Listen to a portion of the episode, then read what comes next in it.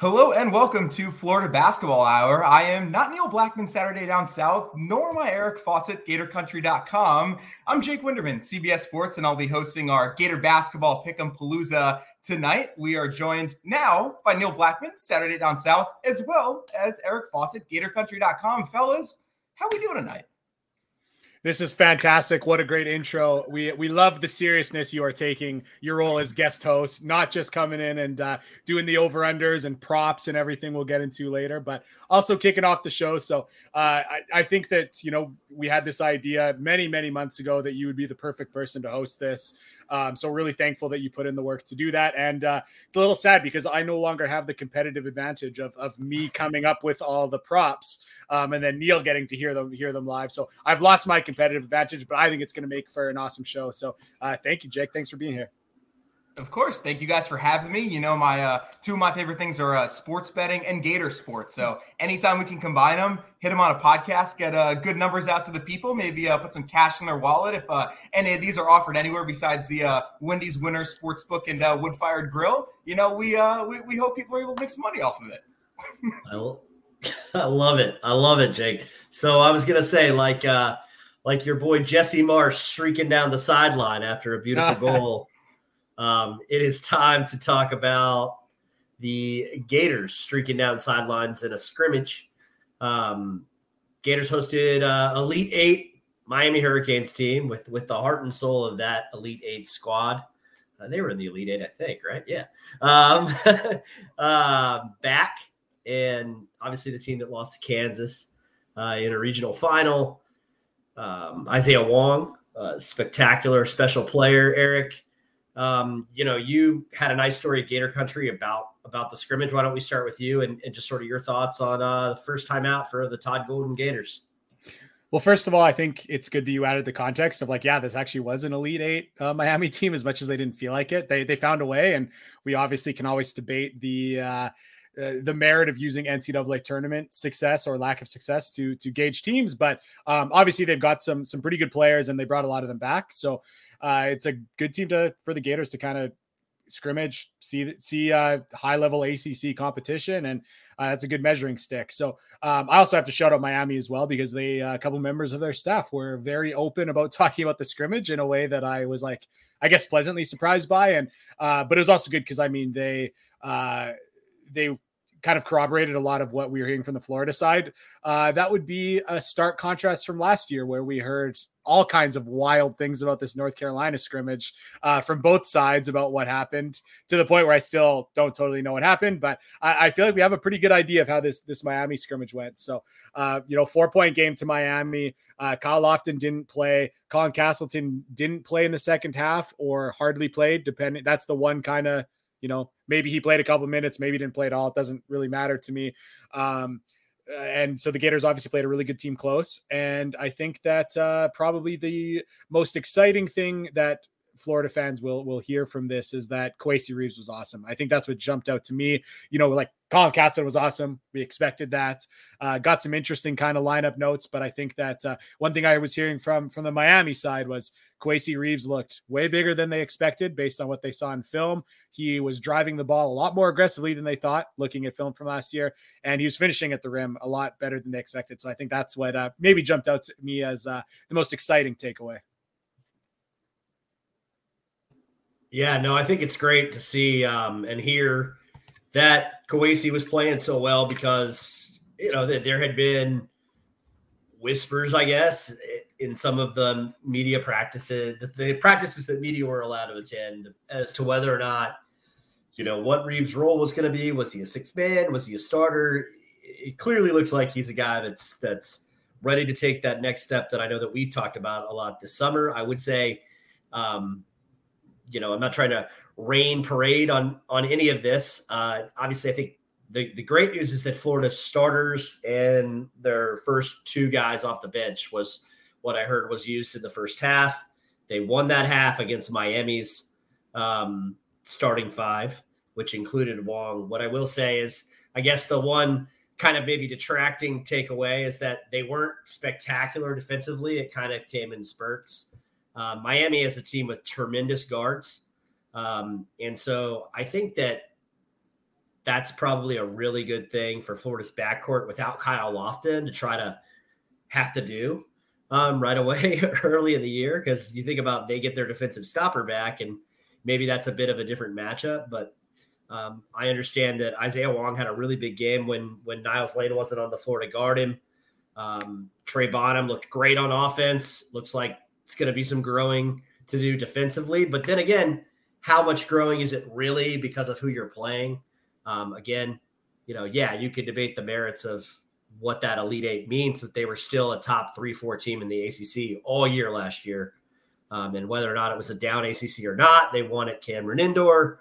Um, they couldn't beat Florida State, I guess, but uh, they they beat everybody else in that league, including Virginia, by about thirty points. So, um, you know, kind of a good measuring stick. Maybe not a national championship title game measuring stick like Florida didn't know it got last year when it scrimmaged North Carolina, but uh, a good one nonetheless. Man, I kind of didn't even think about that that the Gators were playing the ultimate uh, team playing that far. So that, that's pretty crazy. But uh, you did you did uh, touch on one of the notes that was, I guess, a negative. The two kind of negatives from a Florida standpoint were one that they didn't defend very well, as Neil alluded to, and the second was that they did not defensively rebound the ball very well. So from a defensive standpoint, I think Kyle Lofton playing would would certainly help a lot there. Um, he's obviously known as a, as a very good defensive player, legitimate six three guard, someone that you would have really loved to have a veteran like that going against someone like an Isaiah Wong. Um, and then I think obviously Castleton not playing in the second half that's going to hurt your defense as well, and perhaps even more than that, it's going to hurt your defensive rebounding as he was kind of one of the only impactful defensive rebounders on the team last year. Um, so like Jake, when you hear that the Gators didn't rebound the ball very well defensively, and they've got a little bit more size and a little bit more athleticism, and you know new coaching, but um, they had one, you know, again, this one game sample size that we're just hearing legend of. We didn't see it, but uh, is, is defensive rebounding going to be a concern for you kind of going into the season? I mean, you know, speaking of the Florida program in general, what we saw under Mike White for the previous couple of seasons, defensive rebounding was an issue every single year. And while you know, you do have some new transfers and some new players in the program. Obviously, guys like Trey Bonham, Kyle Lofton, who didn't play in that scrimmage a lot of the thought is that you were still carrying guys over from the year before who were on teams that were not that great overall defensive rebounding wise. Of course, you think when you add guys like Alex Fudge, it'll help in that aspect. Colin Castleton, when he's on the floor, is a pretty good defensive rebounder. I wouldn't say it's something that would freak you out from one scrimmage, but I think it's something that if you see guys sort of attacking defensive rebounding that were on the team last year, the same way they did last year as they did this year, and you don't see them adapting and growing to what what uh, Golden is trying to set up and what the new players who are joining that system for the first time are doing, that might be a bit of an issue. But I think from the first scrimmage here, you know, against Miami, obviously live ball against another good Power Five team, you can take some stuff from it. But obviously, without Lofts on the floor, he's going to be play a big part in what they do on that aspect. So not taking too much away from it. I just think once the guys sort of start cementing their roles and, you know, just sort of the guys like Fudge, Richard, a lot of these guys get more settled in, I think they'll play more cohesively as a unit, which contributes a lot to that defensive rebounding, just playing together as a unit on that side of the floor before trying to jump it out and get it all the way on the other side of the floor. Yeah, those are great points. I think I will be concerned if they have issues rebounding the ball against Jacksonville, which isn't to say mm. like that Jacksonville, who might win its conference, and Jordan Mincy obviously was in charge of the schedule this year because if you look at Jacksonville's schedule, they play in everybody, bro. they are playing everybody, and uh, t- I, I guarantee you they got this Florida game on there because they're playing everybody. And when you open with Duke, you better play somebody good in a scrimmage. Hmm. um, so you know yeah, Osayi Osifo, we know he can he can he can grind on the glass, but like I don't want to hear about an Osayi Osifo double double in that in that secret scrimmage, or or I will have some concerns. And since I went negative on my first take before we get into the the best part of this show with with Jake Winderman, um, I will say really positive reports from a staff member that I spoke to about Myron Jones, which um, you know I don't think that they're gonna sunshine pump because they're a new staff. So I give it a little bit more credence than maybe I would, you know, a fifth or sixth year staff that's just kind of kind of eh, you know everybody's everything's fine. We've got our program and our system. They don't know these players. I mean, they're just getting to know them, and they said, "Man, we really were impressed with Myron's ability to create. Uh, that he's a very good passer, um, and maybe the biggest thing, Eric, you know, hitting shots." Yeah, that's what they need from him for sure. But that was one of the notes from the Miami side was just that uh, Jones was in more pick and roll than they expected, uh, and that's something that we've of course talked on the podcast is that he actually ran more pick and roll at Florida last year than I think a lot of people would have expected. So it's it's interesting. I, I have kind of had that that thought in my mind all off season as as Golden has talked so glowingly about Jones that like I I didn't know if I totally believed it and if it was just Golden uh, knowing knowing Myron and knowing that he you know needs to be encouraging. And I was like, hey, don't let me yeah. stand in the way of good old fashioned encouragement and propaganda. Like if that's what it takes to fire him up, like that that's awesome. Um, but uh, it's it's he, he's someone that was a good positional defender, but lacked the physical tools to maybe be a great one. He, you know, showed he was sometimes comfortable handling the ball, but I would say generally at the guard spot in the SEC is a below average ball handler. So it, it's it's great to hear that he played a, a, a, responsible game and made some good reads out of ball screens. But it's it's also one of those things where it's like I I, I to, to me it's still just going to come down to whether or not he makes shots like that. It really is uh, it really is actually uh, um, that simple. But uh, you know, hearing this, what are your thoughts, Jake?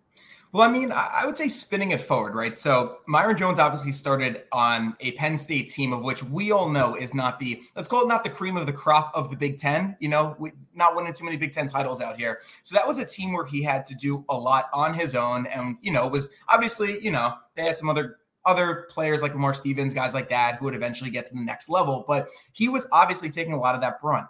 Next, he comes to Florida, where we know that again how do i put this nicely the offense was not the most innovative under mike white so the positions he was being put in you know while he was at florida were potentially not the most advantageous and while you know you hear that he's playing in pick and roll you hear he's doing a, a good job with that my hope is that we don't see a lot of that this season, and my hope is that Al Golden or, or Al, Al, Golden. That's the uh, that's that's the first bad one I'm going to drop there. By way. I guess I got Miami on my mind because we were just talking about. Oh, I love oh, it. man, I got Miami on the mind, confusing it with Florida. Well, let's definitely hope Todd Golden isn't uh, the, the Al Golden of uh, college basketball. That would certainly not be good.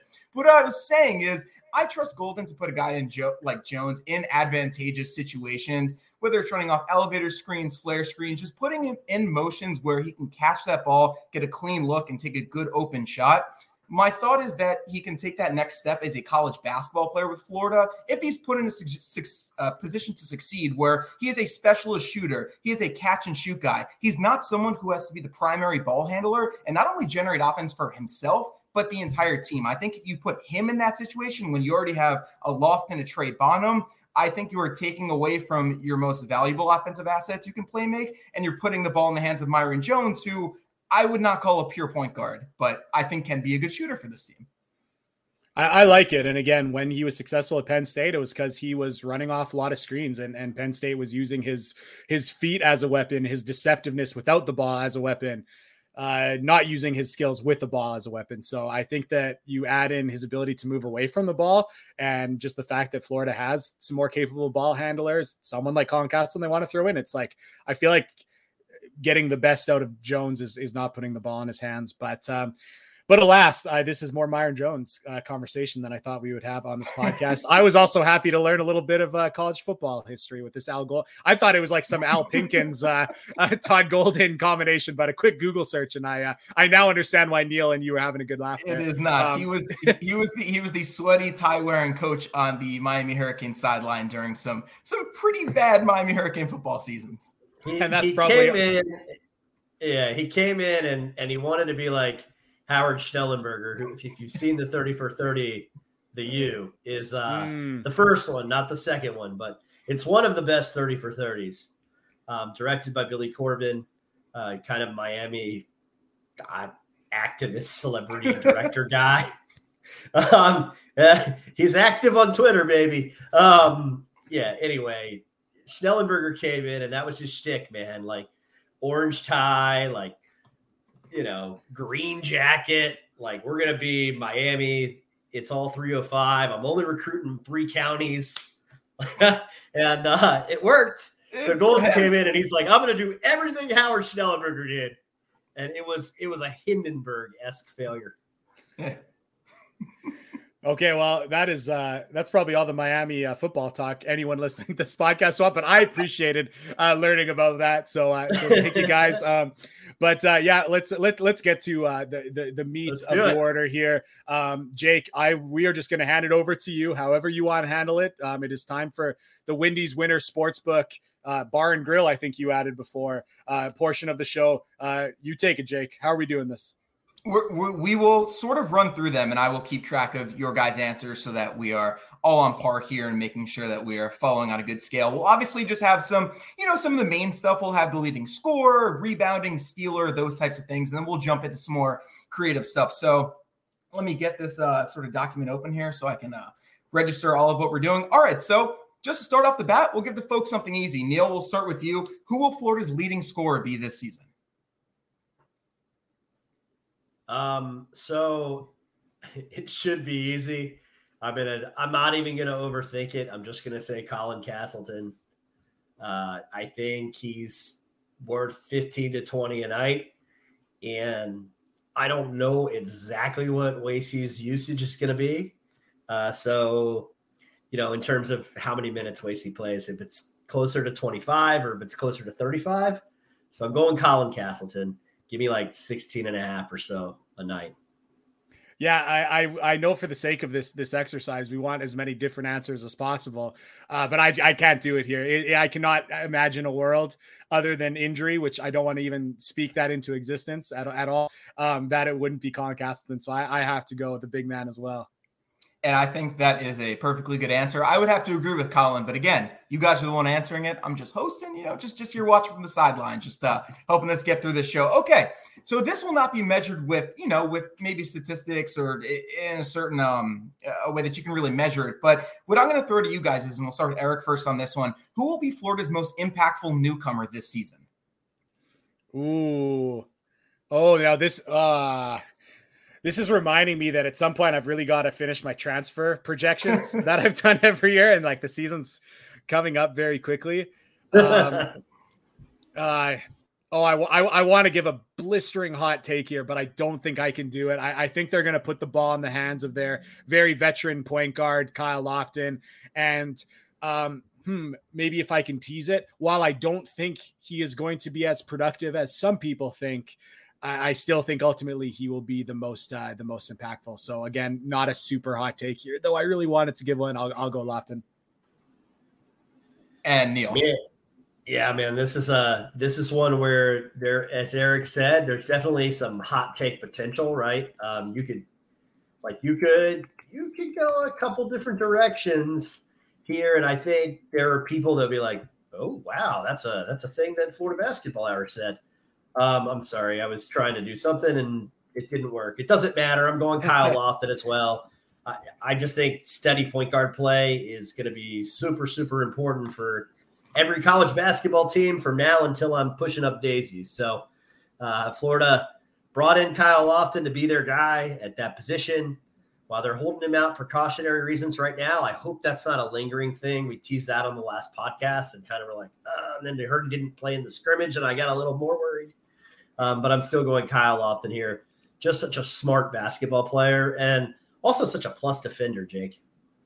I would have to agree with you. And just a guy who, you know, we have seen play many minutes for a team who has been in the NCAA tournament, who has obviously had success in the A10. So, you know, when you get a guy on Kyle Lofton, and one of the other props we'll get to will specifically be about, be about Lofton, we know he has the minutes and we know he has the experience. So we'll do that as a, a little tease for later in the podcast.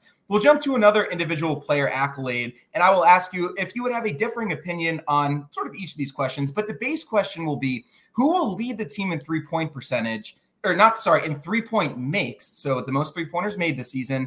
And would your answer be different for three point percentage? Now, we'll just go with guys who would qualify. So let's say taking an average of one and a half threes per game or two threes per game. So you won't include a guy, you know, like a Jason Jitoboh or one of those where if he knocks down one or two this season, he's shooting 50%. So guys, I will we will lead with Neil this time. We'll sort of alternate back and forth that we've been doing. So Neil, three point makes leader, and his percentage a different answer for you.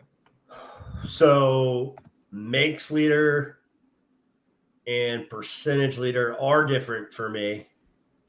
Um, and I am gonna say that for makes leader, I really do like Myron Jones. Um, because I think what they're going to do, and I've said it on a prior podcast, I'm not changing my position before the season even starts.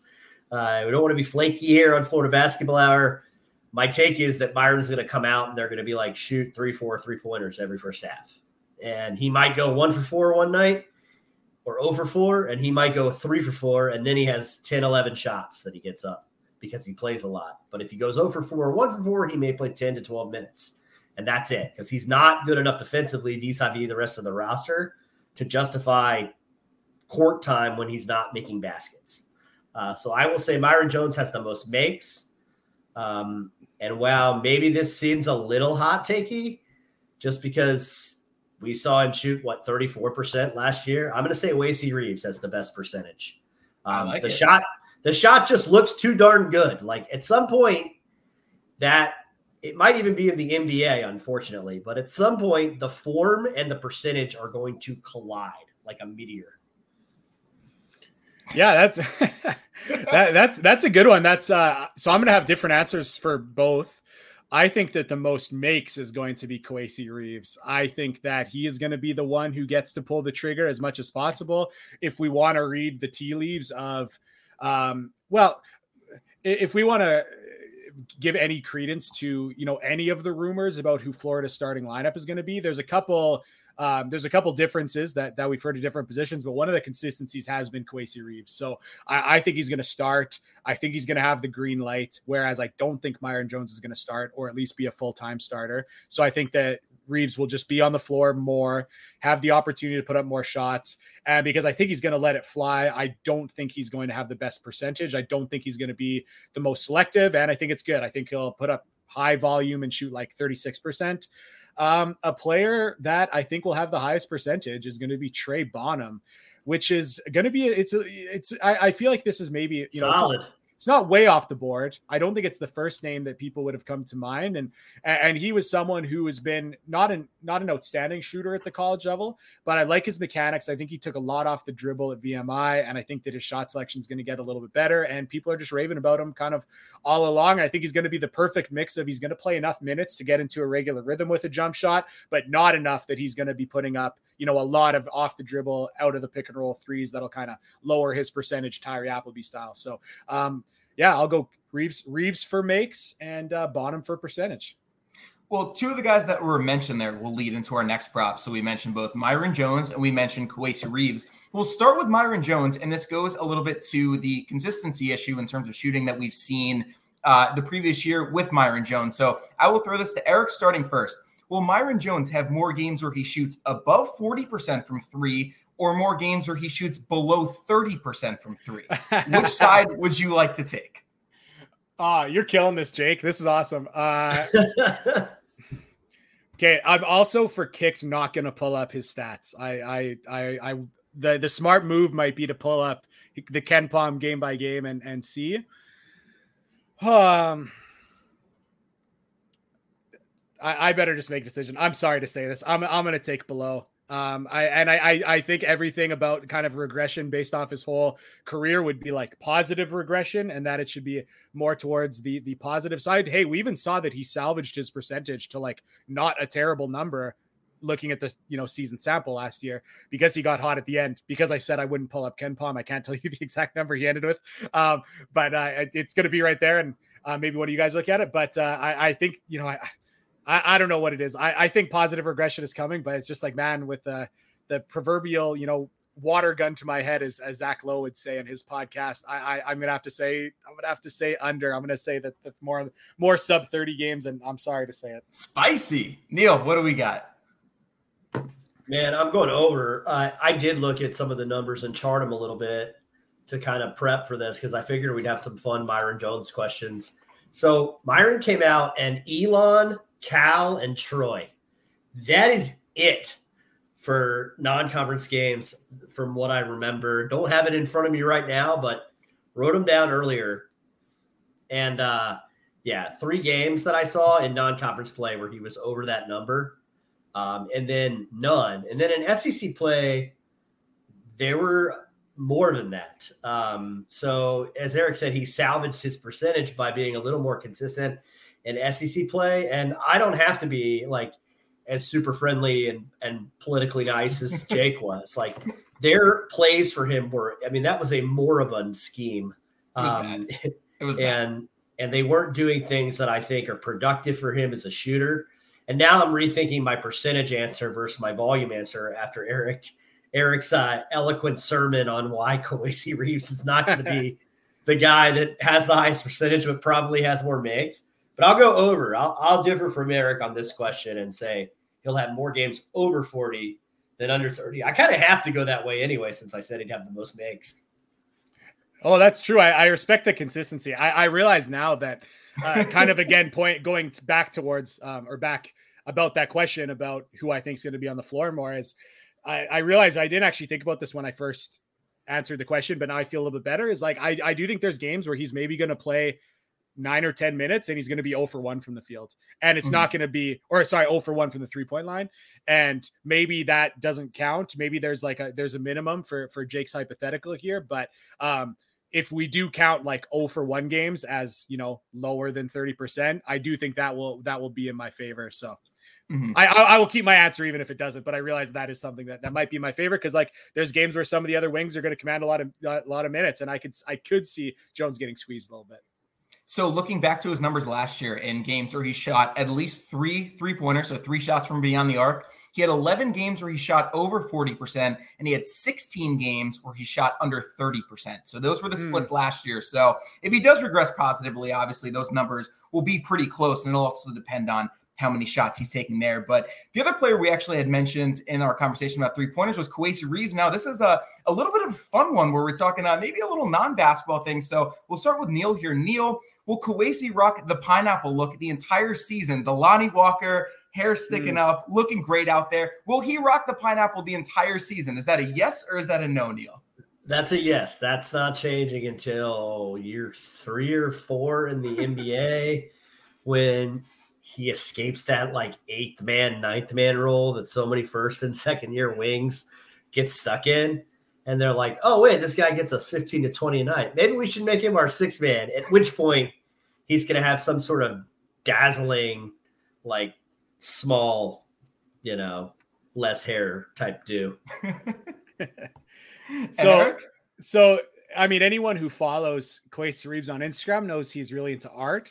He's really into fashion and uh, for that reason, I could see him changing up his uh, his regular kind of look from uh, the pineapple. I think it was described. Um, but at the same time, it's an NIL world, and I would not be surprised at all if we see something NIL related from him um, that kind of showcases his his very very unique look. So for that reason, I think he keeps it all year, and I bet we see like we see something kind of like merch related that that's tied to like what is one of the most distinctive looks in college basketball. So I'll say I'll say he keeps it.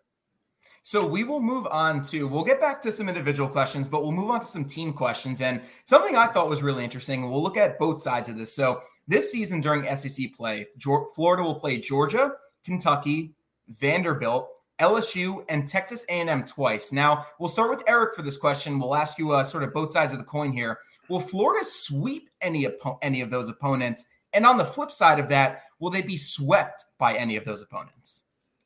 Hmm. So, okay, I actually am pulling up KenPom for this one. Um, as much as I, I, I kept the well, it's not even like it's against the rules, Neil. I hope I hope you're looking at for all these. Uh, totally any, legit, man.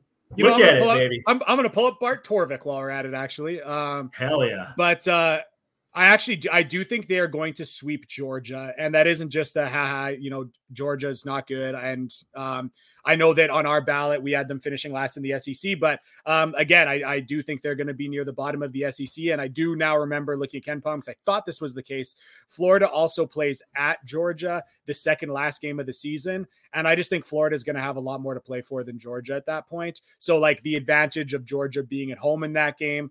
Um, yeah, I just feel like that's I, that that kind of home court advantage isn't going to be like it would be maybe earlier in the season. So it's going to be easier for Florida to get a road win. So I do think that Florida sweeps uh, sweeps Georgia. Do I? So do I have to say all the teams that I think that they'll sweep? No, no, no. Just if you or, had any, just if you had any in that group that you thought either could okay. sweep or be swept by. So you you answered your question if they will sweep anyone, and Eric, you took Georgia. Okay. Do you think there's anybody that they will be swept by in that group? So that group is Georgia, Vanderbilt, who probably not, and then you've got Kentucky, LSU, and Texas A&M.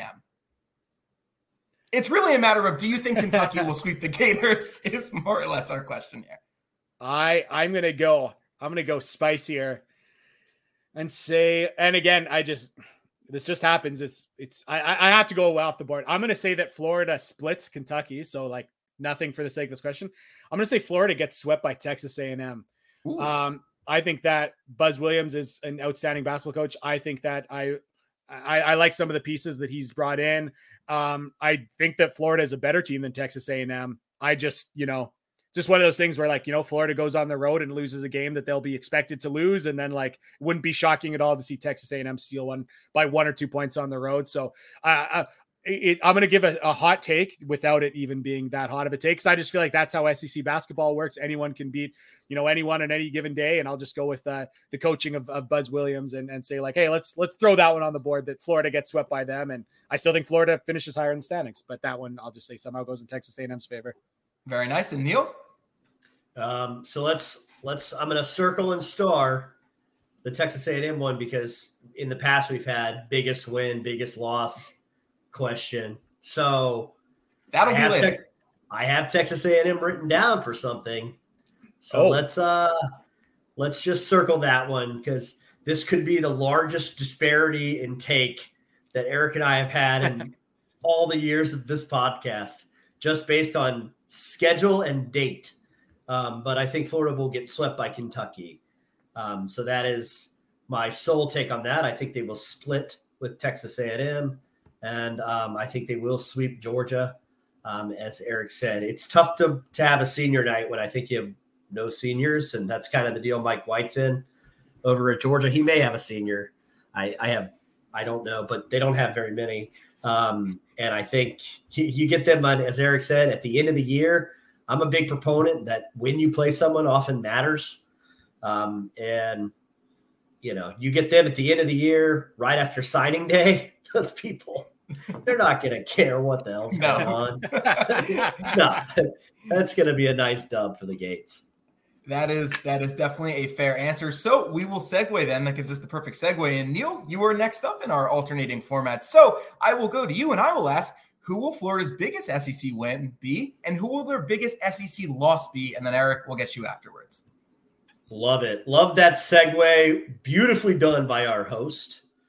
Uh, Florida's biggest SEC win will come January 4th in their SEC home opener against Texas A&M, where they will run the Aggies out of the gym in a sold-out O'Dome that will pretty much be just an explosive environment for Todd Golden's first SEC game at home. Sometimes cam- you just with the cam- with the camera on the right side for the, the cameras on the rowdies yeah. with the cameras on the rowdies. Don't make me go all Dickie V, baby. it's gonna be it's gonna be unbelievable with the capital U. Uh, I mean, yeah. Sometimes you just have to play somebody at the wrong time, and poor Buzz Williams gets the buzz saw of Todd Golden's first SEC home game. Blowout City, baby. 20 plus point win for Florida. Um, Florida's biggest SEC loss. It's going to come in what I think will be the kind of the doldrums of Florida's season. A real tough three game stretch. Tennessee at Kentucky at Alabama. I'm going with that February 8th midweek game at Alabama after they just played Tennessee at home and what I hope is an emotional win and a tight game at Rupp. After that, I don't know how much they'll have in the tank for Jahvon Quinerly and the boys. And I could see that one getting pretty lopsided. And Eric, the floor is yours. Strong answers. Um, one of the things about uh, the Florida Basketball Hour SEC um, ballot of finish that I think we were a little bit scared by, and then ended up being alongside a lot of other voters, is that we were well, I actually thought that we were going to be lower on Missouri than consensus. It figured out that it sounds like a lot of people are actually lower on on Missouri, and I know we had some good friends of the show that are great uh, Missouri basketball writers or alumni that were kind of pushed back a little bit, and I love those guys, but I just I do not see it. I I don't like the transfers they brought in. I I think Dennis Gates is an awesome program builder. Um, but I don't think he's a great schematic guy, and I do think he's going to really struggle. So I'm just going to circle. Um, when is it? Let's go find it because uh, I know they play my home Saturday, January 14th against Missouri. Um, I'm not saying I think that Missouri is the worst team in the league. I'm not saying that I think that the matchup is particularly great for Florida, but I'm just going to pick a team in Missouri that I think is that I'm lower on than than some people, and just say like, hey, maybe the Gators uh, kind of explode for that one. And um, I will take a, a, a, page out of Neil's playbook and really look at um, when the Gators are playing a team um, and and a team that the Gators just haven't really matched up with particularly well. Um, I'm looking at December 28th, right after Christmas when they go to Auburn, a team that they had a lot of trouble with, and say, oh man, December 28th, coming off kind of Christmas, playing an Auburn team who looks quite good and, and, uh, is giving the Gators problems. I know the Gators have a lot of new pieces, but that just seems like a game that like could have a weird feel to it from the tip, and and maybe the Gators, you know, have a big loss. So I'll say December 28th to Auburn. Yeah, think, let me hop in on that real quick, Jake. I'm sorry. Sure, I, no, I wanna, of course. No, I, I just want to add. I think that's a really good take. It was also that was almost my pick, except that I feel like anytime you can play an Auburn or an Arkansas during winter break when the students are gone, like it's a huge oh. deal. And so that's why I didn't pick that game.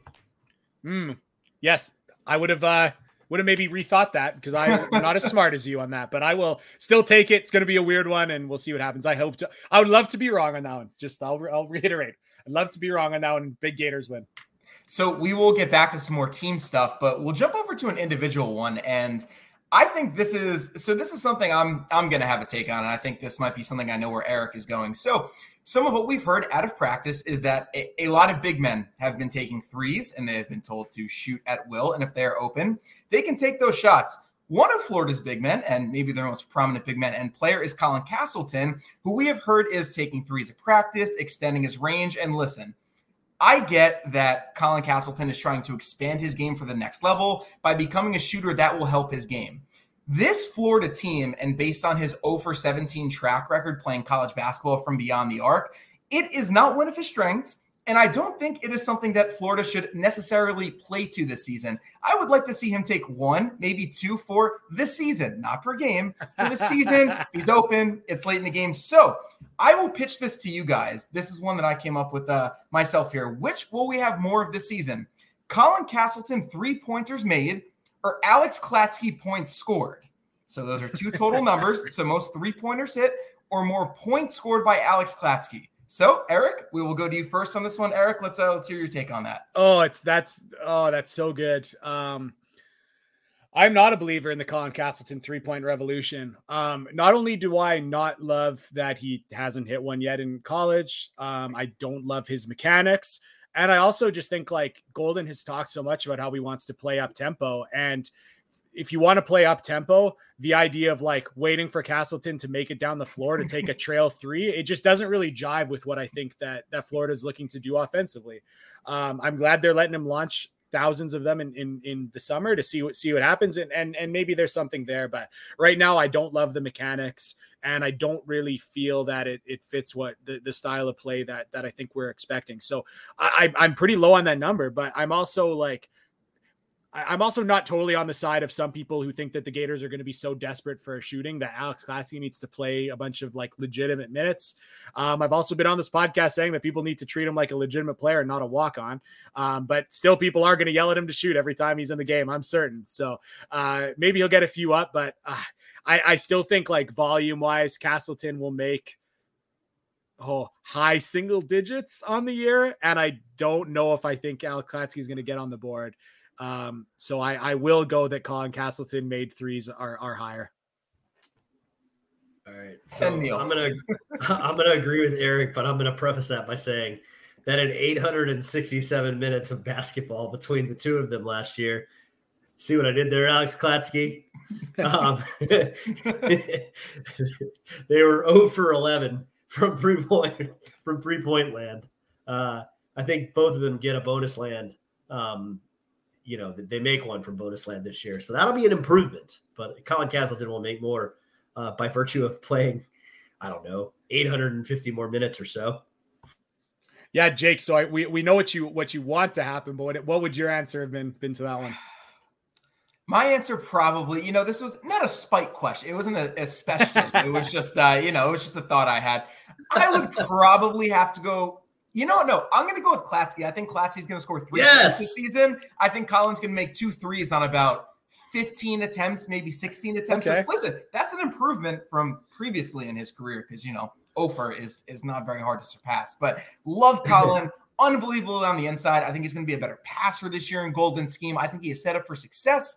I don't think he's setting himself up for success from three, whether it's the poor mechanics, what we've seen in the past. So we will roll on to another, um, you know, another Colin Castleton prop we'll go to here. So Colin last season had 10 double doubles. And while you know, we, we, want to set the number around there. We're going to guess that he's going to get better as he gets older and, you know, has another year playing college basketball. So this year, we're going to set the number at 12 and a half double doubles for Colin Castleton. Neil, take it away. I'm going with the over. I think it's going to be 14 or 15. I don't think we're in the, you know, we're not going to be in the 20s like the Oscar Tshiebwes and Drew Timme's, but, you know, I, if you saw the almanac, it's the year of the big. And I think 14, 15 is a totally fair number for a first team All SEC player. Hmm. This is an interesting one because, like, on one hand, I think Florida is going to play a few more guys that can rebound the basketball. So I think there might not be as many rebounds that that fall to Castleton, who's kind of the only impactful defensive rebounder um, last season. So I think he I don't want to say his numbers are inflated because he was obviously a great rebounder with a lot of length who worked hard, but um, there was also the fact that like you know how many rebounds was Phlandrous Fleming at the four going to grab on the defensive end like just a lot of those went to Castleton that I think are hopefully going to go to like Alex Fudge this year and Kowacie Reeves and CJ Felder and uh, but at the same time, like Florida's going to play a little bit faster. So you just add in more possessions. There's going to be more shots available, and he could even lower his defensive and offensive rebounding percentages. But because I think Florida's going to play six or seven more possessions per game this year than last year, that could still equal out to him more opportunities. But uh I, I, I think I think there's part of me that just wants to split with Neil to add a little bit of drama. So I'm gonna go I'm gonna go under, not because of anything Castleton's doing, because I think other guys around him are gonna rebound the ball, and I think that there's gonna be a lot of like he's gonna score 19 or 20 points and have eight or nine rebounds as opposed to the 11 or 12 he would have in those scenarios last year. I think a very fair answer. And speaking of players who will be veterans on the Florida team, who will be leaders on this team, we're going to go back to a guy in Kyle Lofton, who, as we mentioned, got a lot of run at St. Bonaventure. So when and looked up the numbers, he averaged 38.1 minutes per game at St. Bonaventure, which is ludicrous. I mean, just just I'm talking absurd stuff year over year. We're gonna ask a, we're gonna have a minutes per game over under here. And for reference, I looked at you know, other Florida point guards in recent memory who have been dominant on ball players. So I looked it up. Chris Chiozza averaged around 32 minutes per game his senior year. So we will set the Kyle Lofton number at 32 and a half minutes per game. Neil, which side are you to take here? Man, I love that. That's why you're good at this because 32 and a mm-hmm. half is that is brutal Vegas stuff. Um,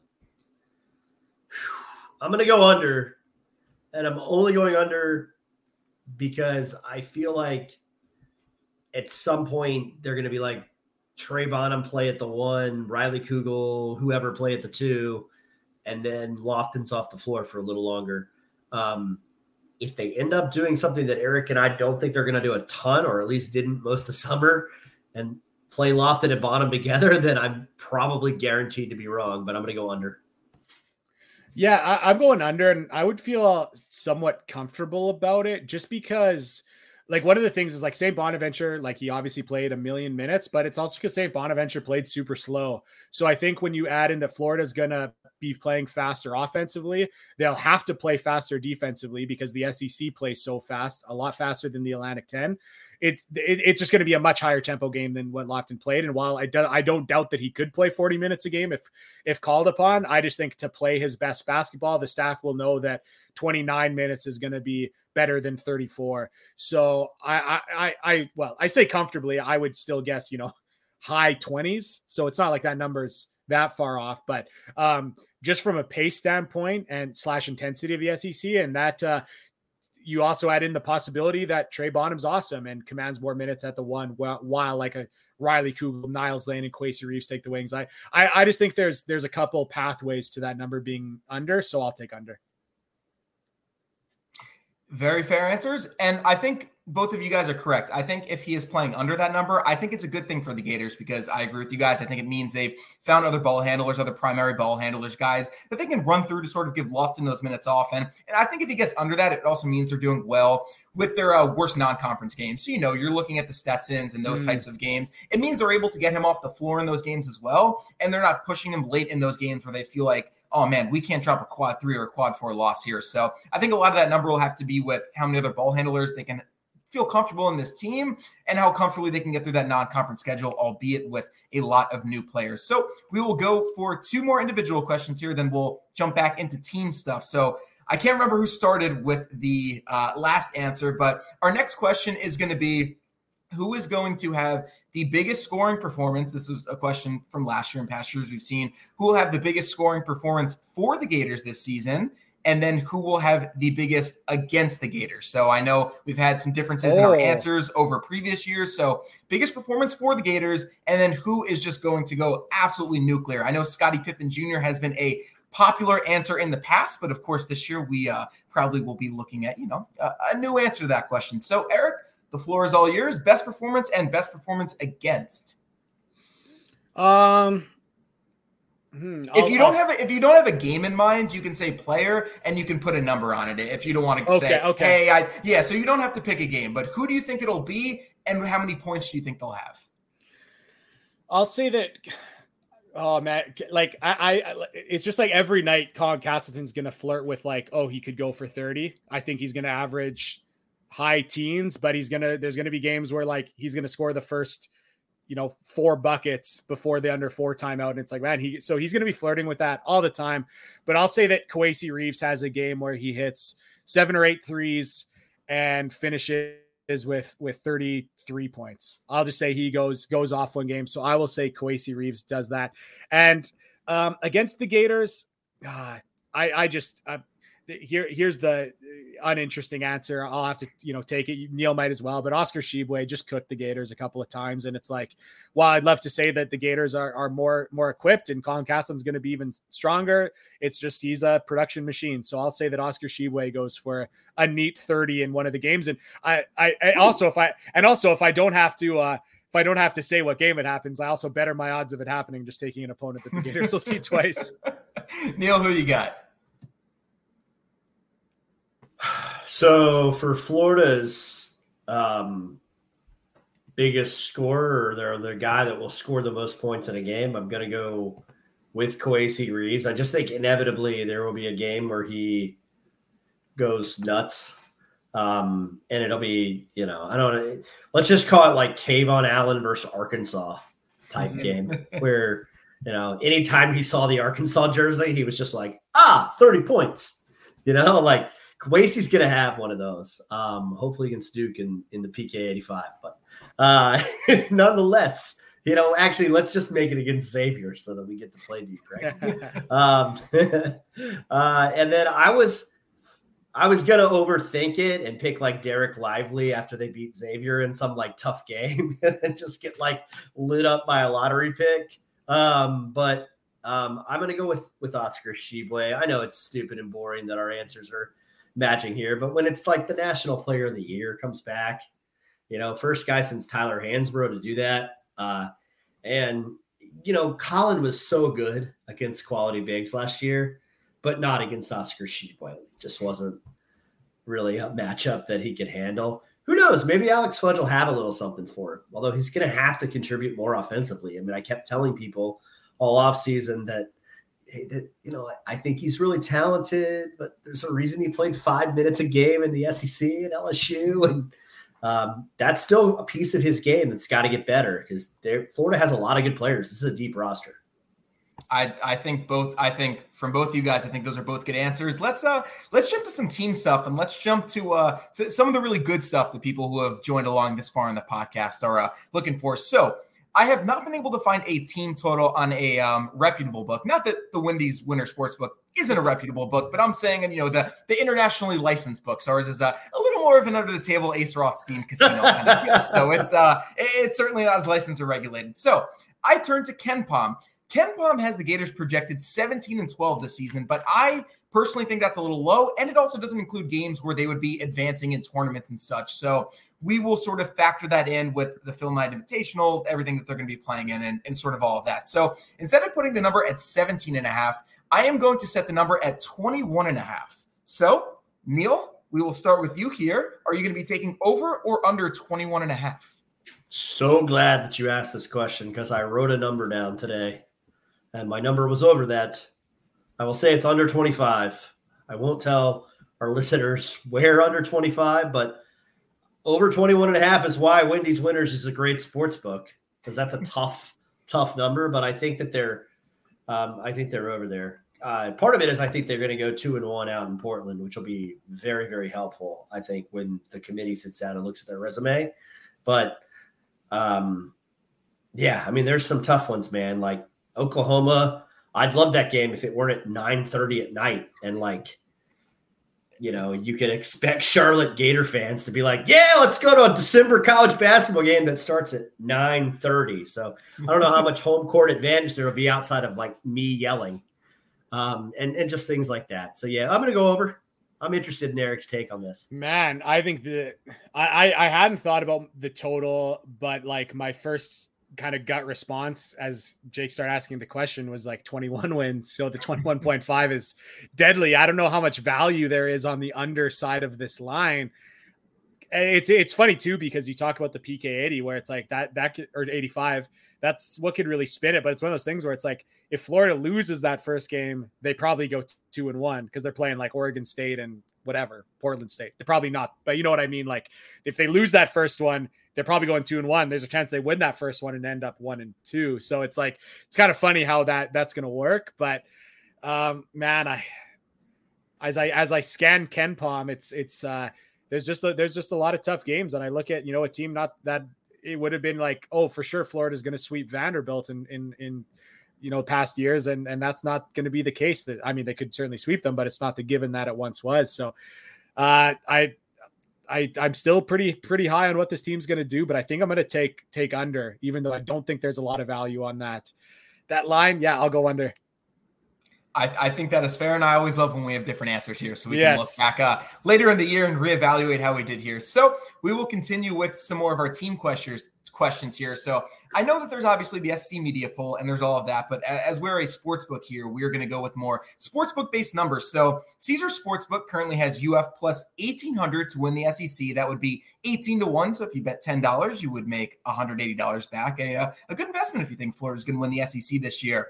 Based on those odds, that puts them at the sixth best odds in the league to win the SEC. So we will set our number here for SEC finish at six and a half. Eric, you going over or under there? Oh, the odds maker is just just nailing it.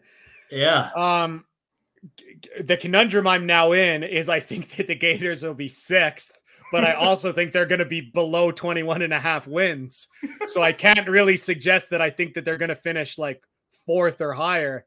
So if I go over, which I or higher, I guess we'll go for for over for over. We'll call it better than six and a half. Okay, yeah. So I want I want to say better, but I know I'm leaving myself kind of not a lot of room, and maybe that's just my my house of lies kind of crumbling. My logic house is falling down here. Uh, I I yeah. Okay, I I'll I'll I'll say I'll say lower. I'll say lower. Got it. Or below below below six and a half. We'll call it the under. The under. yeah, I I think they're going to finish fifth. I think that's what our FBH yeah. Um, I think we had him fifth.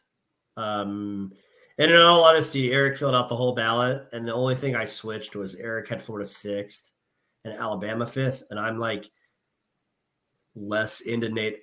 I'm just not that into you anymore, Nate Oats. Mm. Um, and so like I dropped him to sixth. Also, I don't ever trust that Jahvon Quinerly will play like more than two thirds of a season. And I love him. I love his game he seems like a really nice young man. I saw he was like on the All SEC Good Works team. Like, don't get me wrong, man.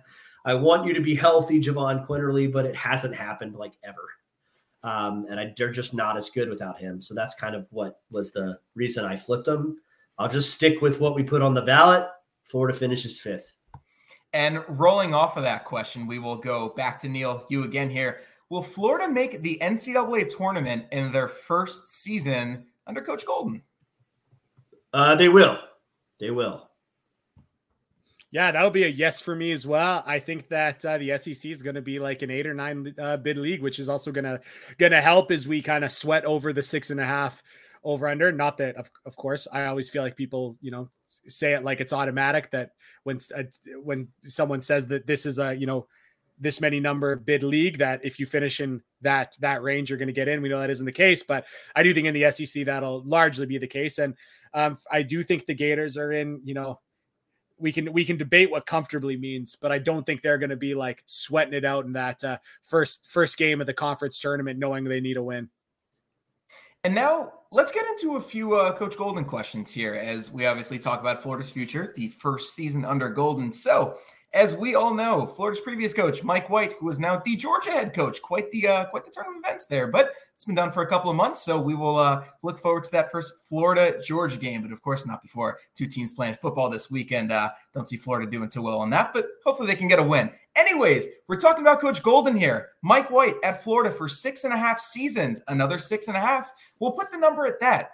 Will Todd Golden be at the University of Florida for over or under six and a half seasons. And it could be for a good or a bad reason. So let's uh let's see. Good, Ooh. obviously, being getting a better job, potentially moving to the NBA. Obviously, he's young, so we're not sure. Or you know, you could take the over because he's doing a good job at Florida and he wants to stick around about the program that he has spoken so highly of during his uh, introductory uh, press conferences, uh, media car wash, and all of that. Wow, I wonder what. I now that you mention it, um, I was first thinking, I was like, oh, I wonder what the the Wendy's Winter Sportsbook has the the line for the football game set out this weekend. But then I had to, then I had to refocus on the question because it's a really good one. I, I don't know what Golden's um you know quote unquote dream job would be. Um, I don't know what programs he would he would leave. Like if he had great success in the first two years, like would he want to go home to Arizona if Tommy Lloyd went elsewhere after bringing that program back? Like, um, you know, maybe I just I just actually don't know. So I don't know if there's a lot of college jobs he would leave for, and I I do think that the Gators have uh, turned around really quickly under Golden. So I think that he's earned himself quite a lot of rope. Um, where if it goes, you know, say they do well this year, like we kind of expect, and then even if there is a couple rough years after that, I think he'll have his chance to dig his way out of it. So yeah, I, I think I have to go. I think I have to go over, but it's one of those things that I I have a feeling that a lot of people listening to this will say over, and we'll see what Neil has to say. But when you actually look at like how long coaches have been at their current spot, man, like that the wise number, like it, it would probably be wise to just say under and just say like, hey, look at all these coaches at the high major level. But uh, I feel like I'm going to say over, and I feel like a lot of people are will just are going to say the same kind of optimistically. But maybe Neil's going to come in with some some flames here. So I'm going to go over, and and the main reason I'm going over is because I, I I'm with Eric. I'm not sure like where he would go. I did see a public records request that Stadium did, uh, where they ended up finding out that Randy Bennett's salary is like two point four, um, which was hmm. surprising that St. Mary's pays him that much money. Um, but it tells me that St. Mary's has cash, uh, and Randy Bennett is sixty one. Um, so I do wonder if like Mama Cam Colin, like if West Coast Todd would head home, uh, especially because you know you never know when Mark Few will get lost in Idaho again, and and whatever. So, um, did I just say? um. anyway, I don't think. anyway, I'm going over. Sounds good. And that will roll into another golden question here, which I think will also be interesting. So, both of you took the over six and a half, but this will combine both basketball and football here. Do we think that Golden or Napier will have a longer tenure at the University of Florida? Oh, I, oh, this actually, I, yeah, Neil, you have to answer this question first, which is great because you'll be I smarter than go me. first. yeah, totally, totally your turn. We're we're snaking let this. Me punt, let me punt this one to Blackmon real quick. yeah, yeah, that's uh. Sorry, my my my de- my defense couldn't stay Man, on the field long enough. I think, so I. I think Golden will have the longer tenure. Um, and I've written extensively about how much I like Billy Napier. Like probably exhaustively. Uh, but Florida football fans are insane people. and um, So I just don't think Florida has the patience to like if t- let's say Billy Napier gets to year four and they've had one really good season and two seasons kind of like this one. Um, and in year four, they lose two to three. Let's say they lose three or four in October, right? Because it's a transitional year. Florida fans will be going nuts. Like they will be like, get out of here. Like it's time for a change. You know, like Paul, I don't pay all this. We aren't good you know, and like it'll just be bad, man. And and that that's stupid, but it's the way it is. And people would people would like tweet at me with 127 notifications about how it's not stupid. When it is stupid, but that would be their take. like, no, my expectations being high doesn't make me stupid, Paul. It makes me a fan. Realistic.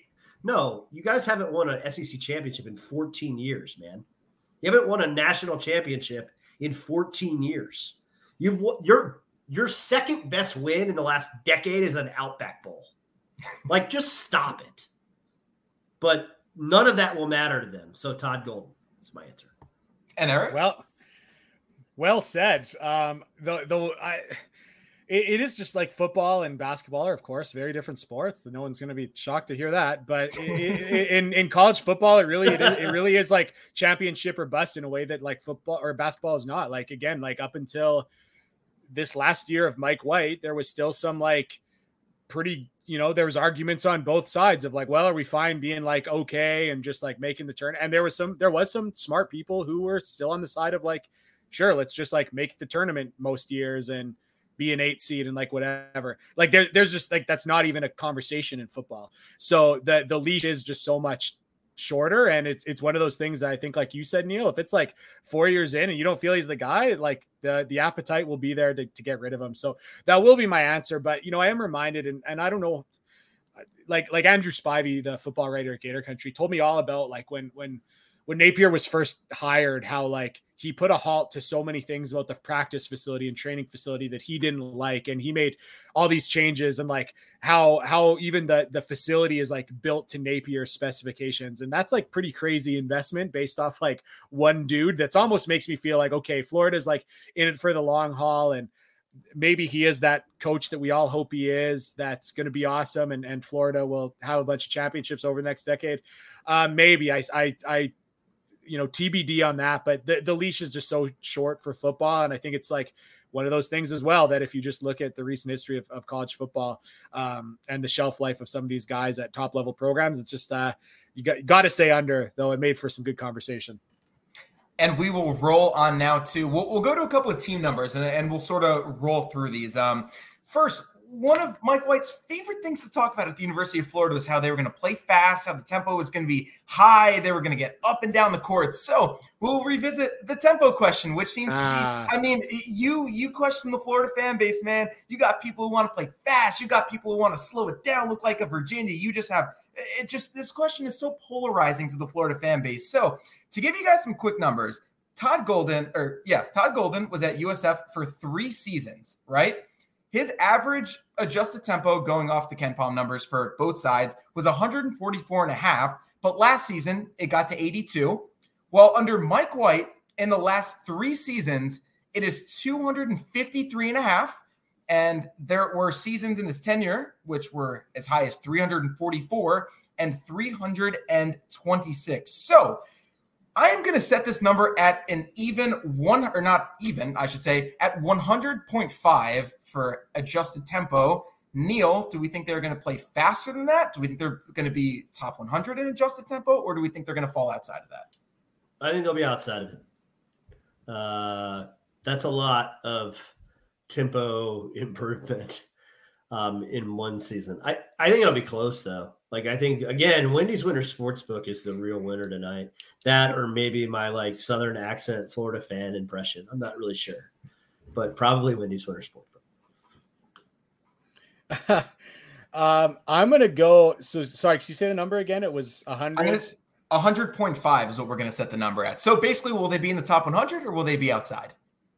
Um, I'm going to say that they're going to be below that. I think they'll be higher than than 100. I I while I do think that they're going to accelerate the tempo, I think that Um, at San Francisco, they didn't play super fast. They were definitely faster than average, but and again, like let's put some like major context. They were at San Francisco trying to compete with the BYU's and Gonzagas and St. Mary's. So um, would trying to run on Gonzaga, who's the best fast break team on the country, would that have been a wise strategy? No, you want to try to slow the ball. So again, context matters big with those numbers, but uh, I, I do think it's just worth noting that while he was, you know, does like to play fast, and they're going to take points in transition when they have the opportunity.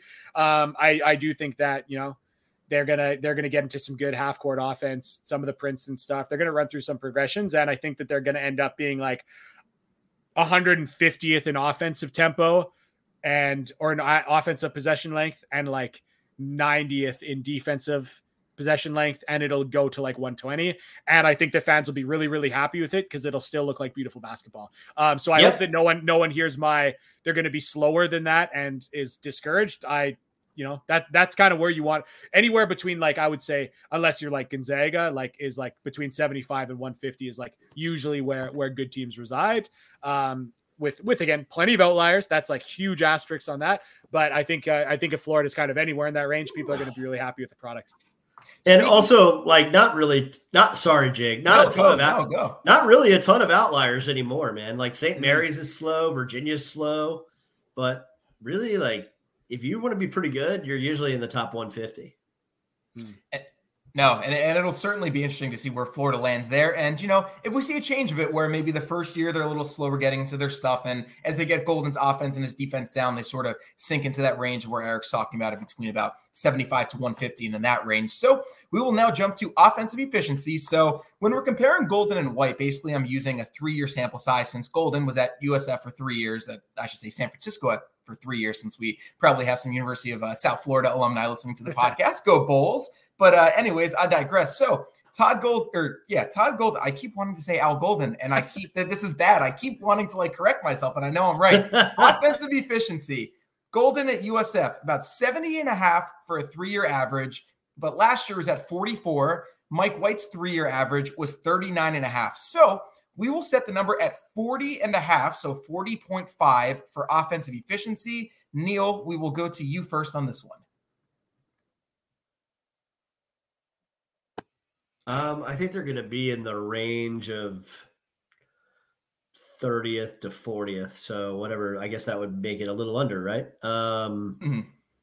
yeah. Okay. So that's, that's, yeah, that's kind of where I think they'll be. Um, Kevin Hovde's Richmond team was in the 70s um, and, you know, beat somehow managed to beat the best offensive team in the country in the NCAA tournament, I think, um, last year, at least in the first round. And, you know, uh, we can have a Fran McCaffery discussion another day, I guess. But hey, uh, you know, I think I think that they're I just think the presence of an offensive coordinator, first of all, is something that in college basketball now is increasingly you increasingly specialize your bench.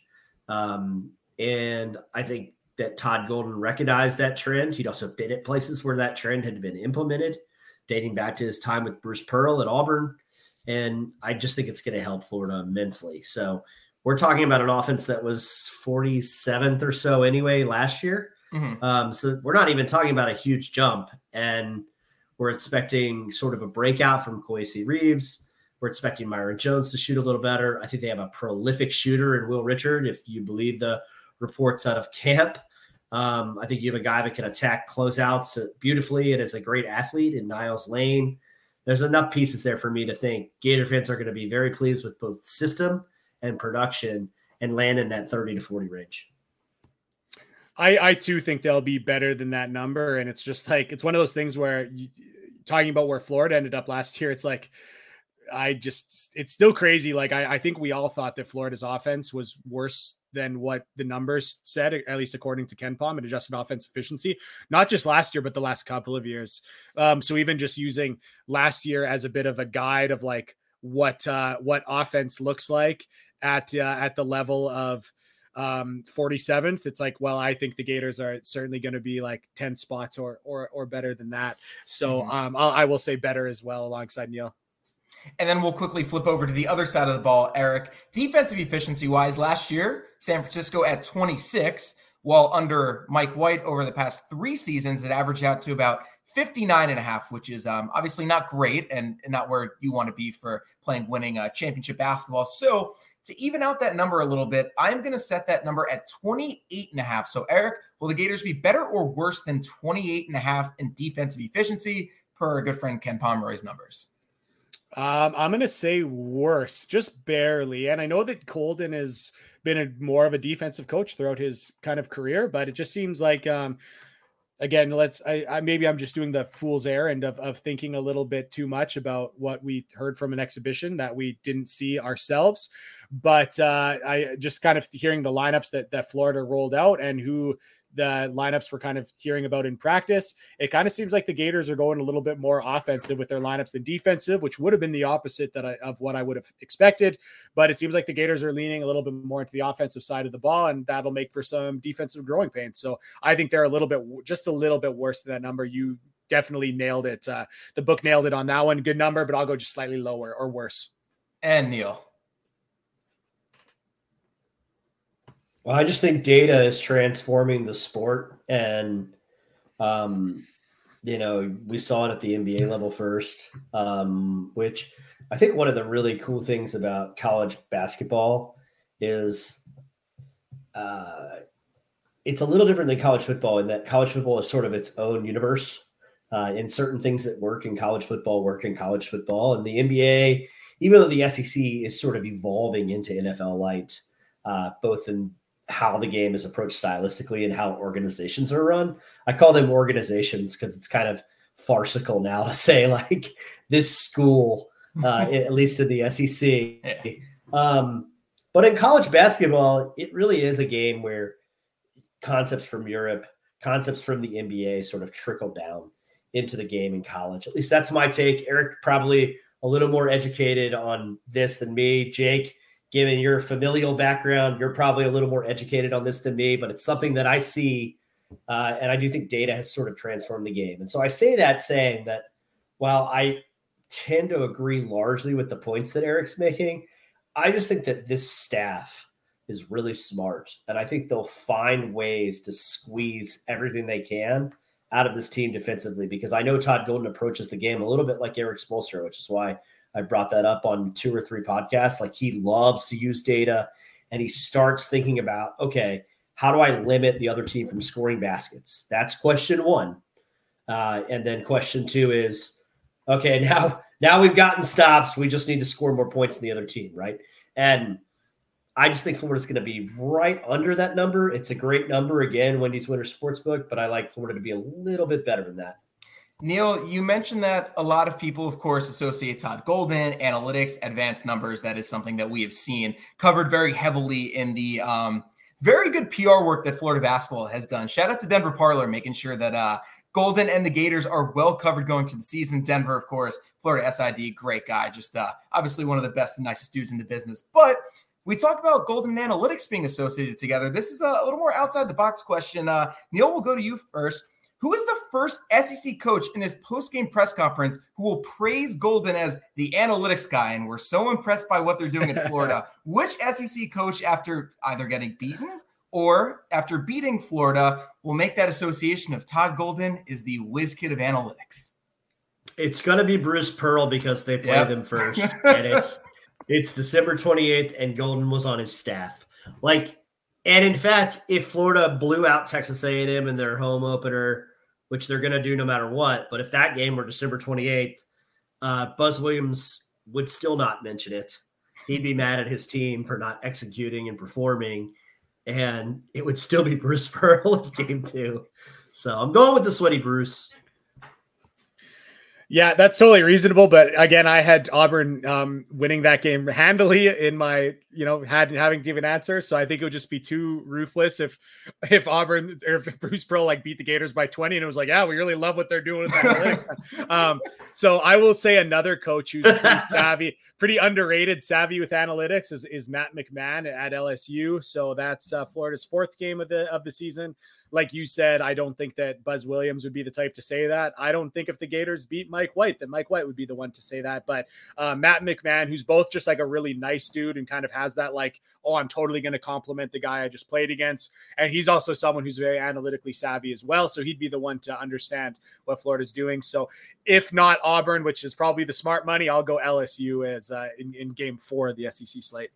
I like it. So we will roll through a little rapid fire, uh, a little more of these questions, but just want to get back to one more team answer. So we're going to talk a little three point percentage with Florida, which sort of revolves back to what we were talking about with their offense. So last year, Florida shot about 30 ish percent from three, which is not fantastic. And San Francisco shot around 34%. So we will put this number at 33.5%. Eric, will the Gators shoot better or worse than 33.5% from downtown this year? Ooh, uh, that's this really ties in all the Colin Castleton shooting conversation. And, um, if he's breaking all these threes, they're not they're not going to get over that number, man. They're, they're just not. Well, and and, and one thing that's uh, that it's really smart that you notice is that it's not like San Francisco had a ridiculous three point percentage, and it's because they shot so many threes. And if you're going to shoot a lot of threes, you're just not going to have like a great percentage. Um, the Gators are going to hope to do what San Francisco didn't have a good percentage, and that's why the number you set is really good. Oh man, I'll I'll I'll say just just a hair under, and I think that Lofton, like people are talking a lot about how Colin Castleton wants to go pro. I think that uh, I think Lofton's kind of in that same boat too. He comes, he's coming to Florida trying to make some money in in, in future years as well, and, and he needs to prove he's a jump shooter as well. So I think Lofton becomes a guy who takes some shots that that Florida fans aren't going to end up loving, and and I'll say bringing down the percentage just a little bit. So, man, I think it's it's it's going to be like a decimal point or two lower than that, but just you know for kicks on the podcast, I'll I'll, I'll say I'll say lower by just a hair. Yeah, I'm going lower too. Uh, yes, it's boring when we agree, right? Mm. um, yeah, I mean they shot 30.7% last year. Uh, what I will say about 30.7 is like that was with Myron Jones, whether you think he was injured or not, or if it was just all scheme, you know, that was a thing. You had Brandon McKissic just launching triples, uh, 111, I believe he attempted and shot 24%. So, um, you know, I don't think that albatross will be hanging around Florida's back all year, but I don't know if the end result is a 3% increase in overall team percentage. Like I think they'll fall just short of that. No, I think that's totally fair. We will uh we'll roll, roll to a few more uh, interesting ones here. So of course, we expect Colin Castleton to probably be named All SEC at the end of the year if everything goes as expected. But we will set the number at over under one and a half players named All SEC for the Florida Gators. Neil, we'll go to you first on this one. I think you're first on this one. I think. Yeah, I am. Um, and it's just such a good league. I'm going to say under. It's very tough. Uh, but I think I'll tease this. If there's all freshman team, I bet you that it's two because you get Castleton and I. I think Riley Kugel will be on the uh, all all freshman team. Uh, I, I, think that you can just pencil in Colin Castleton. I think you can pencil in Oscar Tshiebwe. And like, you probably can't pencil in Nick Smith from, from Arkansas, but I think it's like close to that. So then it's like you're taking whoever Florida's best player is and – taking like a Brandon Miller who's going to be a lottery pick and uh, just a lot of other good players that are going to be competing for two spots. So I just I, I don't think a second Gator gets there.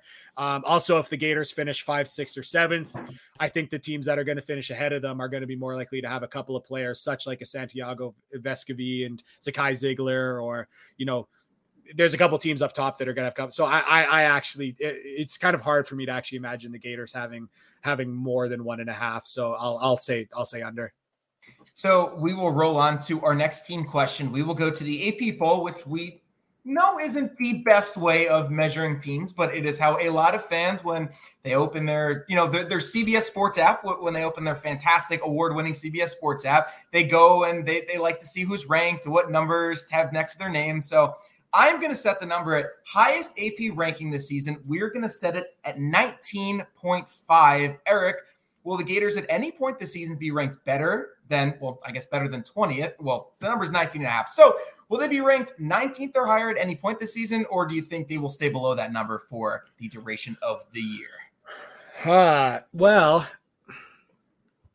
I will say their clusters of really good games in a row will give them the opportunity, and at least once they'll they'll do it. Um, like at the PK eighty five, if they beat Xavier, and if they if they rattle off two wins in in in uh, the PK eighty five, like even that could be enough on its own because it's like early enough in the season, or or Florida State Xavier, and then the next game like.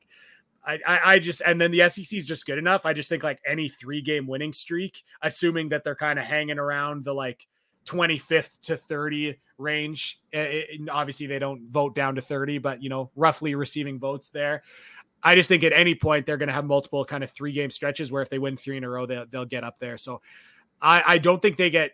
Oh, I don't think they get much higher than than that. But I think I think once they they taste 19 or 18, so I'll say I'll say higher or or better.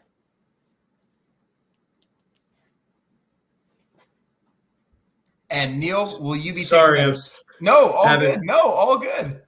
Yeah, man, having some issues with the uh with the mute button there. My my fault on that, guys. Um, so I think once they beat Purdue in the third place game at the PK 85, they will get to about 17 or 16. I don't know if that'll be like the high watermark for them. It probably will depend on like what happens against UConn and Oklahoma. Like if they split that, I could see them rolling into conference play being still above number 19. And then when they lose to Auburn, you know, we'll see what happens. But uh, yeah, so I, I agree with Eric. Now, just just a few more questions here, so we will take a look at these. And um, this is sort of a fun one that I came up with. So obviously, Florida Georgia is a big rivalry, and with uh, Mike White at Georgia this year, I'm sure many people will have their eyes focused on that. So which do you think will be? Uh, how, how do I phrase this? Okay, which number will be better? As in, obviously, which would be the lower ranking? Florida's final KenPom ranking times three, or Georgia's final KenPom ranking. So, for reference, at the moment, Florida is starting at 35 on KenPom. And then you have Georgia down around 93. So the numbers are sort of aligned right around there. So, uh, Neil, we'll, we'll go to you first on this one. Do you think which number will be better? Florida's final KenPom ranking times three or Georgia's final KenPom ranking as is? Oh, man, that is tough. That's a creative question. That's good. That's I, I, don't know how I came up with that one. Florida, I'm going to go Florida's times three will be better. Okay. Uh, I'll also add Jake on Bart Torvik, um, which is a lot higher on the Gators. I think they have the Gators like 26th or 27th, but Georgia's down at like 130. So if you you could also just if looking at those numbers, it might also you know inform inform our decision. Um i actually really think that terry roberts is is really really good. That that's one player that like you know happy the gators got kyle lofton for sure but if there's a player that i think the gators are going to be like man we wish we like were able to get him or went harder at um it might be jalen llewellyn actually. We'll see how that one goes.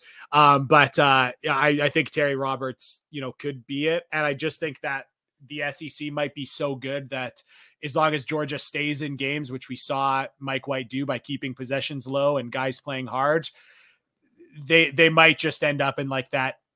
Oh, so I now, now I keep doing math in my head. No, I I was gonna say like the 80 some range, but I, I think that might not hit the number. I now I've got to do multiplications of three. Um, yeah, I think that Florida with the t- times three will still be better than Georgia if I'm answering the question correctly. uh, you you are answering okay. correctly. You are. You that's, are. that's excellent. That's, that's excellent. All good. All good. So just really just a couple more here, and then we are all wrapped up. Speaking of uh, Golden and White, obviously, one of the questions um, that I liked last year was the technical foul question. So I don't think that Todd Golden is going to act as volatile on the sidelines as we had seen Mike White at times. So I will set the number at 0.5. Eric, basically, will Todd Golden get a technical foul this season? Yes or no? um, new new guy in the SEC with uh, the way that some of these coaches have have clout. Um, I, I, I think that uh, Golden's going to get pretty irate, and he's going to get a, a, a, real short leash with some of these old school, old school, old school officials who aren't going to be so keen at this, uh, you know, young Jewish guy from the West Coast coming to the South. So uh, I, I think he gets one that he maybe doesn't deserve, and uh, for that reason, I'll, I'll go over. And Neil, what is your take here? Yeah, I'm going over too. Um, I I gotta say that the technical foul was one of the ones that that Eric brought out a couple years ago, and and so I started doing a little bit of of official research uh, on just looking at where refs go. Kentucky has a great website on it. Um, it's a Kentucky fan website, but they like track games for referees. Um, Todd Golden's never had the Doug Shows experience, and it's Ooh. not going to end well for Todd at least once. oh man! All right, so just uh, just actually, it's uh, two more questions here. So this question I think is actually really interesting. And we'll start with Neil here. In Florida's final game of the season, so whether it's NCAA tournament, NIT, CBI, CIT, any of the tournaments that they have nowadays, or maybe they don't play in one for whatever reason, we can't predict the future. Who will Florida's starting five be in their final game this season? Uh, I think it is Eric's turn here. So, Eric, who will Florida's starting five be in the last game of the season? Oh, incredible. Um, Oh man. Okay, let's uh let's go Kyle Lofton. Oh man. Last game of the season. Okay, we'll we'll, we'll go Kyle Lofton, Niels Lane, Kowacie Reeves, Alex Fudge, Colin Castleton. Um, okay. Um, there's I certainly I certainly don't think that's going to be uh the day one starters, but uh by the end, um that's what I'm going with. And Neil everybody that he just said, except for Alex Fudge, and I think it'll be CJ Felder. Mm. Mm. So you will be going Lofton, Lane, Reeves, Felder, and Castleton. Correct. All right, I like that. And then we'll wrap up here with basically this will just be a double-edged question. We'll start off with Neil. Neil, Florida's offensive player of the year and Florida's defensive player of the year. Love it. Uh, Florida's offensive player of the year will be Colin Castleton. Um, just such a good player inside offensively, pretty good free throw shooter. Um, don't want him shooting from beyond 15 feet, but pretty solid there, standing still from 15. Uh, gets the easy putbacks. Um, I say easy like it's easy to get an offensive rebound um, in the SEC. Uh, so I'm going to go with him as for his offensive player of the year. It's tempting to just give him both, but I think Niels Lane – will be the defensive player of the year by the end of the season. Top 20 defender uh, in on ball defense last year in the country um, per stat solutions. Uh, a lot of people have asked me, you know, hey, you got that? Hoops Lens also had him in the top 20. He, he didn't qualify minutes wise in a couple of the other uh, scenarios because for some reason he was sitting on the bench a lot of the time. But uh, I think he'll be the, the Florida defensive MVP, edging out Kyle Lofton in that category. Hmm. Yeah, I think it's got to be Castleton offensively. I just don't see them playing through anyone as, as much as him. Um, even if even if Kowacie Reeves outscores um, Colin Castleton, which I wouldn't predict, but let's just like say that world exists. I still think it's probably a situation where the Gators are playing through Castleton most of the time, and the argument will be made that that Castleton is the offensive MVP, and it would probably be the right one. Um, defense is a lot tougher just because like there's still a world that exists that we're super wrong on Lane, and he like that he's starting by the end of the year, and he's definitely not starting at, at the end of the year, and doesn't start at all, and doesn't play a lot of minutes, and that's right what makes right. that tough. Yeah. Kyle Lofton's also a pretty strong answer, but there's still part of me that is concerned that he's doesn't have SEC athleticism and and quickness. And while he's long and definitely super savvy, plays extremely hard and is very experienced, like there's still a little bit of me that's scared. So I will go uh uh I, I will go with an equally volatile answer, and I'll say Alex Fudge, who I think just has the highest defensive Fair. upside physically, and he's young, which is usually not a good mix or, or not a good not a good trait for someone who would be a defensive MVP, but uh, I think he's got all the physical tools, and I think his role might be to get out there and exclusively pretty much play defense. So uh, I'll, I'll say him with not a ton of confidence. I like it. And and just to save time, real quick, one thing I just saw in here that I forgot to ask you guys. It's a transfer question. Last year, Florida had three transfers or players transferring out of the program from their team last year. And that'd obviously be Tyree Appleby, Tune Gatkek, and Elijah Kennedy. So I will ask you folks, we will set the number at two and a half at the end of the season or by the start of next season. Will Florida have over two and a half or under two and a half players transfer out of the program in the transfer portal era? Oh, that's our final question here, folks. Well, I actually have a question for. for, well, for, well, this will be the penultimate question. Yeah, this will be the penultimate. I get the final. I get the final question because yes. Jake gets to sign us off tonight. okay, I'll, I'll I'll start. I will say.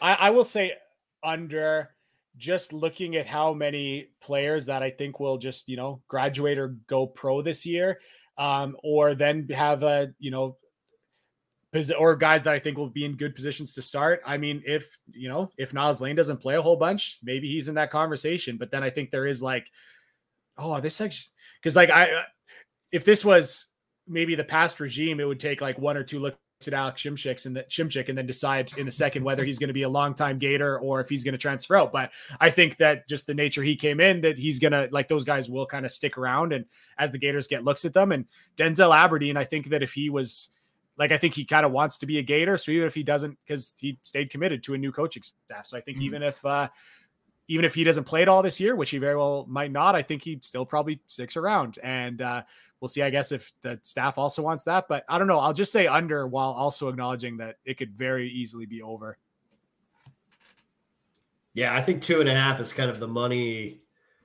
That's that's where you'd want to be if I were in Vegas because it just makes you pick between two and three. I'll stick with under and agree with him. I think it'll be two. Um, I can see how it could very easily be three. So I'm going to go ahead and do the the final question here. Um, and I I will acknowledge that I thought of this 10 minutes before the show and was like, I'm going to get this in last, and it's going to be pretty fun. And and Jake deserves a question too, right, Eric? Absolutely, absolutely. Yeah. So more likely Gator, and we're I like that he went portal last because that's where my question is. Most likely Florida Gator transfer to win Player of the Year in their conference.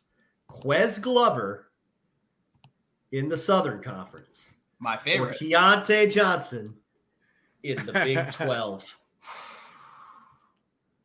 You know, I, I, will preface it by saying this. I think that overall, I think Keyontae will be the better player, obviously, of course, with his health based on how much he can play, whether it's efficiency wise, total numbers. But because the Big 12 is such an impressive conference, and because there are just so many dudes and so many guys in that league, I am going to go with Ques Glover, who some people thought wasn't pushed out of the Florida program, but maybe didn't have a role for him. And if you look at his usage and his shot numbers at Samford, I mean, you would think he's the only scholarship player uh, on the team. and and I love watching the SoCon. Eric knows that is like my number one favorite mid-major basketball conference. Like Furman has just been my mid-major team for so long. My first SoCon game I ever went to was a UNC Greensboro, a West Carolina overtime game that just featured so many great SoCon guys going back and forth. Francis Alonso, yeah, Dickey, who's obviously now playing professional ball now. So I'm going to stick with my guys in the SoCon. I'm going to stick with Ques Glover on this one. I think he is more likely to win Player of the Year than Keyontae is, but wishing Keyontae all the best. Hope he has a good season. But I got to go with my guy Ques when you got a guy who is allowed to take 20 plus shots and kind of do whatever he wants on that floor. You know, I, I think I'm going to have to go with Ques just because of sheer volume there.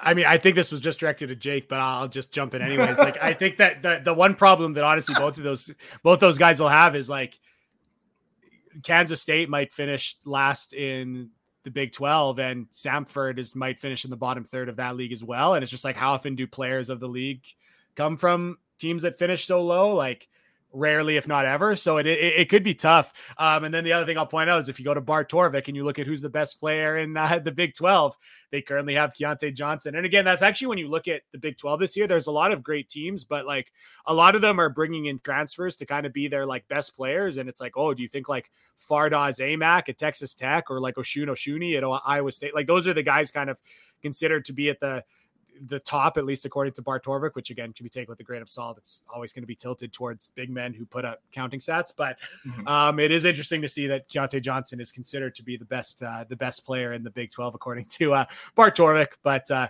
um, again, I don't think I don't think there's anything built into the algorithm to factor in heart condition and and being off for you know as as long as he was. So um, I think that Ques, Ques Glover is probably the probably the smart money on that one. Again, we're not even entirely sure how much Keyontae Johnson will be able to play, but hopefully a whole lot because I also almost just as as you know I don't want to say a joke, but could have said Keyontae Johnson is the highest score against the Gators just to make people uh ha- getting their feels a little bit earlier in the in the question. But I, but I, chose I chose not to do that, and I don't actually think that that will be the case. But, uh, yeah, I, mean, look, I, I will say that I love those answers, guys. Um, but like Jalen Wilson as preseason Big 12 player of the year, like because he what? Because he had 15 points in the national title game. Like, okay. Reminds me of Marreese Speights like hitting a turnaround fadeaway against Ohio State and like suddenly being a lottery pick, like in every preseason projection the next year,